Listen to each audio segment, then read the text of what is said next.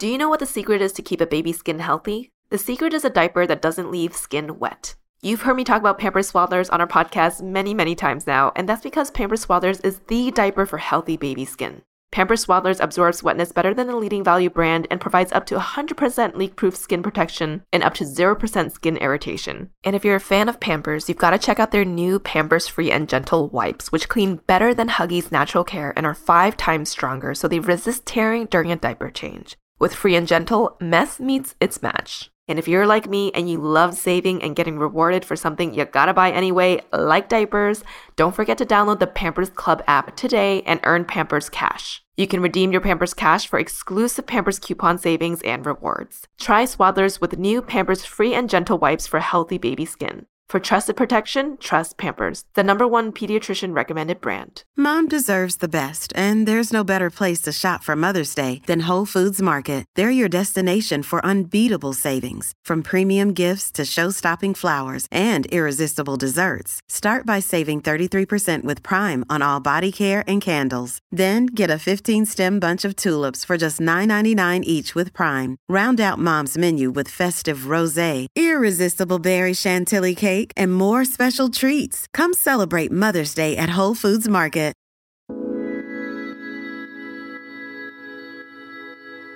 Hi, everyone. Welcome to Living Well with Janet, where we explore different health and wellness topics to enrich our ever evolving personal practices. I'm your host, Janet.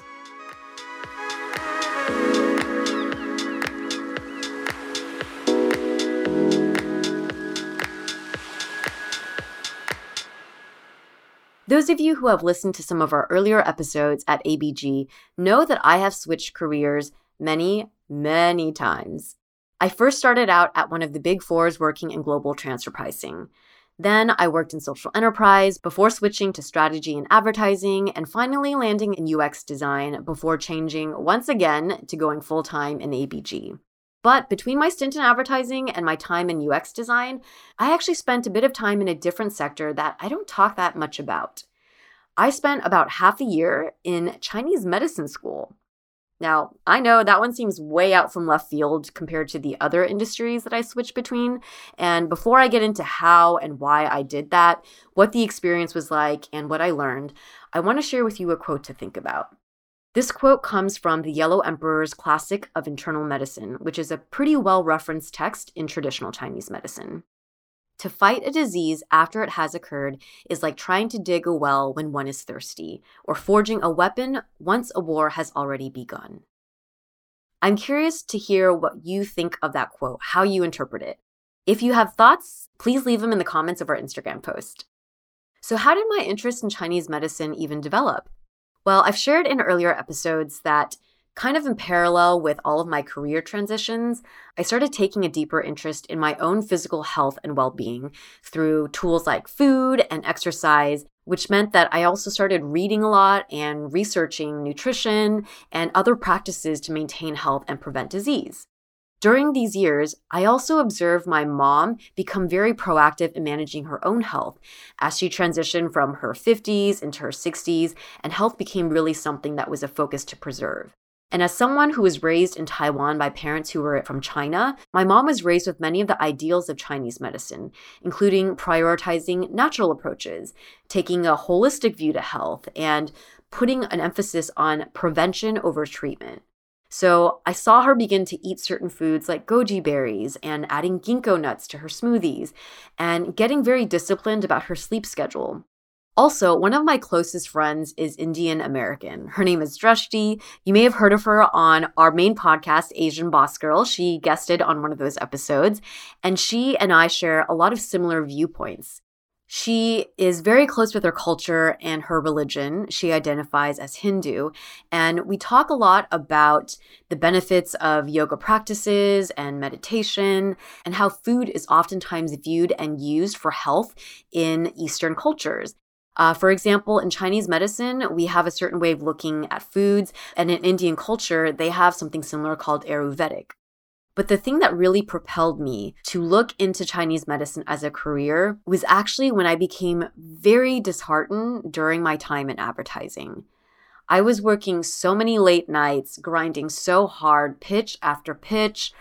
ideation after ideation, presentation after presentation, and the work just started to feel so soulless to me. And I'm speaking just from my personal experience. This is not a reflection of the industry and its entirety and every person's experience. But me and my particular work, I just started to feel so disconnected from things that were so commercial. And I think it really kind of propelled me deeper into an interest in helping people and this idea of wellness and being able to serve and provide for people um, in a way that was more meaningful than, I don't know, trying to get them to buy a car or whatever. So I really started to get serious about looking into a career in this field. And I knew it was going to be a big career change. So I did a lot of research. I went on the internet and I looked up Chinese medicine. And that led me down this rabbit hole of the greater category of natural medicine, which contains everything from nutritionists to counselors to naturopathic doctors to doctors of osteopathy. Uh, I learned that there are a lot of different paths that I could take if I was interested in practicing health and natural medicine as a career. So suddenly I was considering all of these different certification programs, degrees, and schools. Um, you know, I reached out and had informational interviews with naturopathic doctors and acupuncturists, nutritionists, doctors of osteopathy. I attended informational sessions at a bunch of different natural medicine programs all across uh, California, from San Francisco all the way down to San Diego. Um, I went to the Southern California University of Health Sciences in Whittier to learn about their alternative medicine programs. I went to the Pacific College in San Diego, Five Branches University in San Francisco, as well as Yosan University in Santa Monica and American College of Traditional Chinese Medicine up in the Bay Area, back down to Santa Monica, Emperor's College. I learned through all of my research that on one end of this industry, there were nutrition certifications and almost like health coaching. And on the other end, there were traditionally trained doctors who went to med school and, you know, did residency and kind of took on natural medicine as a specialty. Now, being the overachieving Asian American that I am, I really leaned with pretty heavy preference toward those programs and certifications that seemed more challenging and would get me the recognition that was closer to, you know, maybe the recognition that a doctor would get. I knew I wanted a pretty comprehensive program, but I also didn't want to go to medical school and go through that long, arduous process of schooling and residency, but I still wanted a pretty rigorous program. I ultimately decided to apply for a Master's of Traditional Oriental Medicine, or an MTOM. Now, in California and generally the greater United States, Chinese medicine is practiced in the form of acupuncture and herbs. Basically, you attend a four year program, and then at the end, you take your boards and you get certified. While I was doing my research, I also learned that there were many different styles of acupuncture. For example, the Japanese method tends to use smaller needles, the Chinese method uses kind of medium needles, and the Korean method generally uses thicker needles and goes deeper. Now, there are definitely more differences between them, but basically, some of the programs specialize in one method better than the others. And also, some programs were better catered for those who wanted to practice acupuncture in like a sports medicine setting, versus others uh, would be better if you wanted to specialize in like women's health and fertility. In the end, I decided to apply to and attend Emperor's College in Santa Monica because A, the location was convenient. B, the program seemed to really focus on the theory of traditional Chinese medicine that I wanted to learn. And the teachers who taught there worked more in kind of the wellness and women's health spaces. So, what is it like to pursue a Master of Traditional Oriental Medicine? Well, it is a four year program of classes as well as clinical rounds. And at the end, you take and you have to pass board exams. The four year program I attended went by the quarter system, and each quarter required you to take about four classes or so. And if you're curious about what type of classes and things that you study, here are some classes I took in my first two quarters in my pursuit of a Master of Traditional Oriental Medicine. I took anatomy and physiology, Western medical terminology, fundamentals of Oriental medicine, introduction to herbal medicine, meridians, herb pharmacopoeia, and meditation. Now, the classes that I found the most challenging, oh my gosh, by far anatomy and physiology. I still remember that the teacher was super straight laced and this like ex army dude, really intense, very, very smart. Um, he would just go off and talk so fast in class and just go over all the body parts and all these words and all these terms. And I remember for the final exam, we had to memorize all of the various bones and muscle structures in the body. And basically, we were given anatomical sketches with lines and arrows to each of the spaces, and everything was blank. And you basically had to fill it all in from memory. I spent so much time trying to remember the terms and what was associated to what and what was connected to what. Things like mandible and scapula, patella, metatarsals. I still get like kind of stressed out when I think back to it in that final exam. But man, those classes and studying that was pretty intense. The other class that I found really challenging was meridians.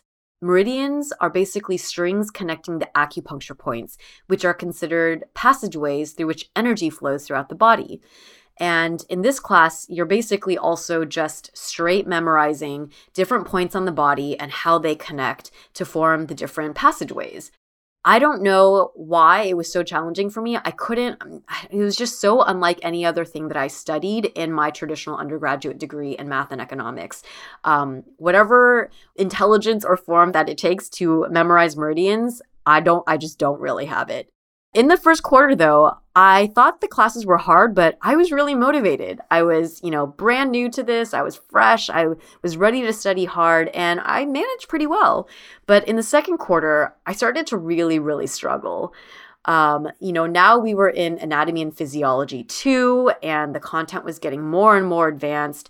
And I just started falling behind on meridians you know, one week falling a little bit behind on the reading and the studies, and the second week falling behind a little bit more. And before I knew it, I was near the end of the quarter system and I was so lost.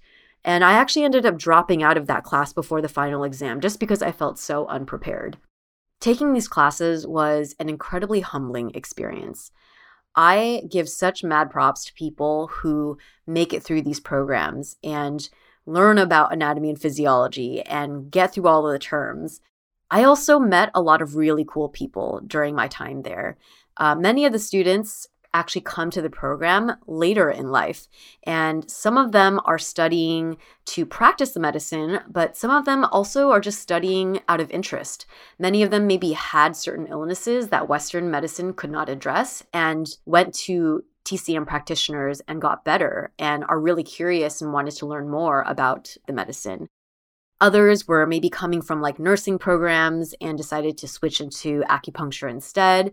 Some were doctors interested in getting complementary training, while there were those few, though they were rare, who came straight from undergrad and knew they wanted to do this. So I was able to meet a lot of really cool, different people from this experience.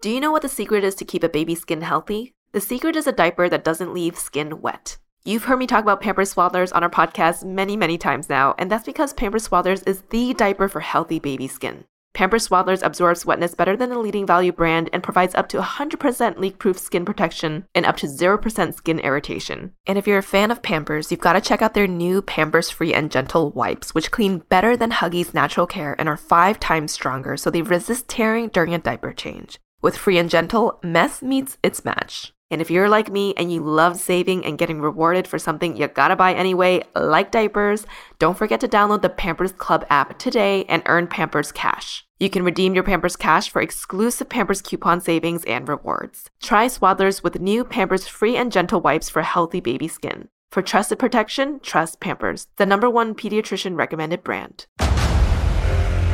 Discover why critics are calling Kingdom of the Planet of the Apes the best film of the franchise. What a wonderful day! It's a jaw dropping spectacle that demands to be seen on the biggest screen possible. We need to go. Hang on. It is our time. Kingdom of the Planet of the Apes. Now playing only in theaters. Rated PG 13. Some material may be inappropriate for children under 13.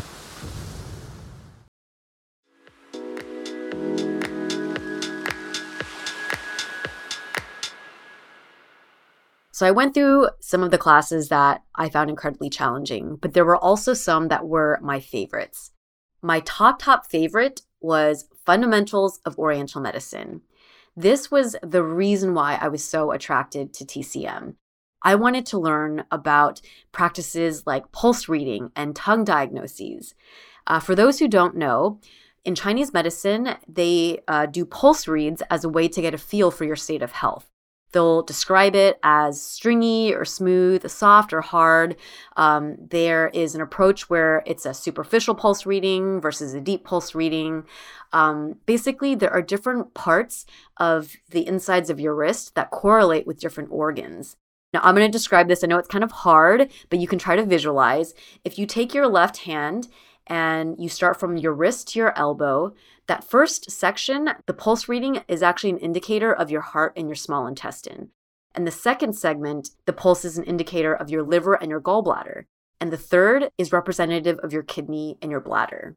Now, if you move to your right hand from wrist to elbow, that first segment, the pulse reading, represents your lung and your large intestine. The second segment represents your spleen and your stomach. And the third is your pericardium. I just found that that method was so interesting and was really representative of how this medicine is a practice and combination of a bit of science, but also a bit of art, and could be quite subjective depending on the practitioner and the person reading the pulse. We also began to study some of the basics of reading tongues or tongue diagnoses, which is where you look at the different combinations of colors and textures and what they represent in terms of different uh, in terms of different deficiencies or stagnations. So you would read for different combinations of color and texture to figure out whether someone had a blood deficiency or a chi deficiency, if they had blood stasis or chi stagnation. Um, all of that was really interesting to me, and it was a lot of class time of sticking out our tongues for the instructor to come around and give us readings. I also loved this course because the instructor was this incredible Chinese woman whom you knew that she was older because she was so knowledgeable and had so many years of practice under her belt. Yet she seemed incredibly youthful and energetic. And I just felt like she was kind of this like walking billboard and, you know, like a living testament to the benefits of this way of treating your health. Another class I really enjoyed was actually an elective course in meditation. Um, we learned about how as a practitioner, you could use meditation in a therapeutic way. And of course, the class involved also sessions of meditations, which I loved. I'm like, I'm going to school and I'm learning to meditate essentially. Uh, and we even you know, took field trips out to different hiking paths around Los Angeles to learn um, about walking meditations and using meditation in nature. And in terms of another interesting class, I found herb pharmacopoeia really fun. You know how in Harry Potter they learn about all these spells and there's all these like Latin terms being thrown around? That's kind of like what herb pharmacopoeia was like we would basically spend hours just learning about all of these different herbs, which all had Latin terms associated with them, learning about the different characteristics of the herbs, what they were used for, what they countered, what they treated. And the professor was also this really fun, lighthearted guy who had kind of this like wizardry, fun, and upbeat energy to him. So, Herb Pharmacopoeia was really cool. We got to learn about plants and plant medicine essentially, um, and it felt a bit like Harry Potter. Aside from my time in classes, I also wanted to get some real world experience. So I ended up working part time for a couple of different clinics. In my first quarter, I worked at the front desk of a chiropractor's office so that I could learn a bit more about the business side of being an acupuncturist. And he also allowed me to observe some of his sessions when his patients would allow it. In my second quarter, I worked the front desk of a wellness center in Santa Monica and saw a different way that this medicine is practiced. Uh, in this wellness center, they had naturopathic doctors, acupuncturists, psychotherapists, nutritionists. They really focused more on uh, using food and nutrition and the mind body connection and addressing things like autoimmune diseases and women's health even though I ultimately ended up leaving the program because it was just not right for me at that time in my life. Um, honestly, the reality of spending four years studying hardcore anatomy and physiology, making no income, along with the possibility of having to spend a couple of additional years uh, as a young acupuncturist working and grinding with undependable pay, that really started to get to me. You know, going back to school was a lot harder than I anticipated and and the consequences of going 4 years without any income and then having to work for yourself essentially or finding someone else to work under where it could be rather risky in terms of actually practicing in your career that just started to really scare me at that point in my life and what I was needing from my career financially. So, even though I ultimately did not go through with it at that time, I do sometimes consider that I may go back to this program later in life. And that if I do, I'm quite drawn to its application in women's health, things like addressing fertility or autoimmune or psychosomatic applications versus, say, you know, its applications in sports medicine or chiropractic. Through this experience, I also learned that I really resonate with traditional Chinese medicine philosophy, which considers the mind, body, and elements in totality and aim to restore balance of the body by doing the least amount of harm. And that's something that is going to stick with me forever in how I manage my own personal health and how I want to guide the health of my future family. Lastly, if there's one thing that I really want you all to take away from this episode and that I'd like to share with you from my learnings in my two quarters in Chinese medicine, it's that, you know, as much as Chinese medicine might be looked at sometimes as woo woo or like kind of like witchcraft, when you really dig into the studies, it's actually quite systematic and scientific. They may use different language and philosophies than Western medicine to describe the human body and its functions, words like chi and meridians, but they actually get at many of the same things. It's kind of like how some people say that the heart of all different types of religions tend to be fairly similar, even though they all have their own representatives and stories, but they're all generally describing, you know, pretty similar phenomena. If nothing else, I hope you take away the philosophy that I shared earlier in the episode that came from the Yellow Emperor's Classic of Internal Medicine. To fight a disease after it has occurred is like trying to dig a well when one is thirsty, or forging a weapon once a war has already begun. Thank you for listening to this episode of Living Well with Janet. If you enjoyed it, please leave a comment in our IG post. I'm Janet. I can also be found on Asian Boss Girl, the podcast for the modern day Asian American woman, with my good friends Helen and Mel, who are also hosting their own shows, which you can catch on this same feed, new episodes every Tuesday. You can follow ABG on Instagram at Asian Boss Girl and me, Janet, at Janet W. That's Janet, J A N E T, the word double, and the letter U.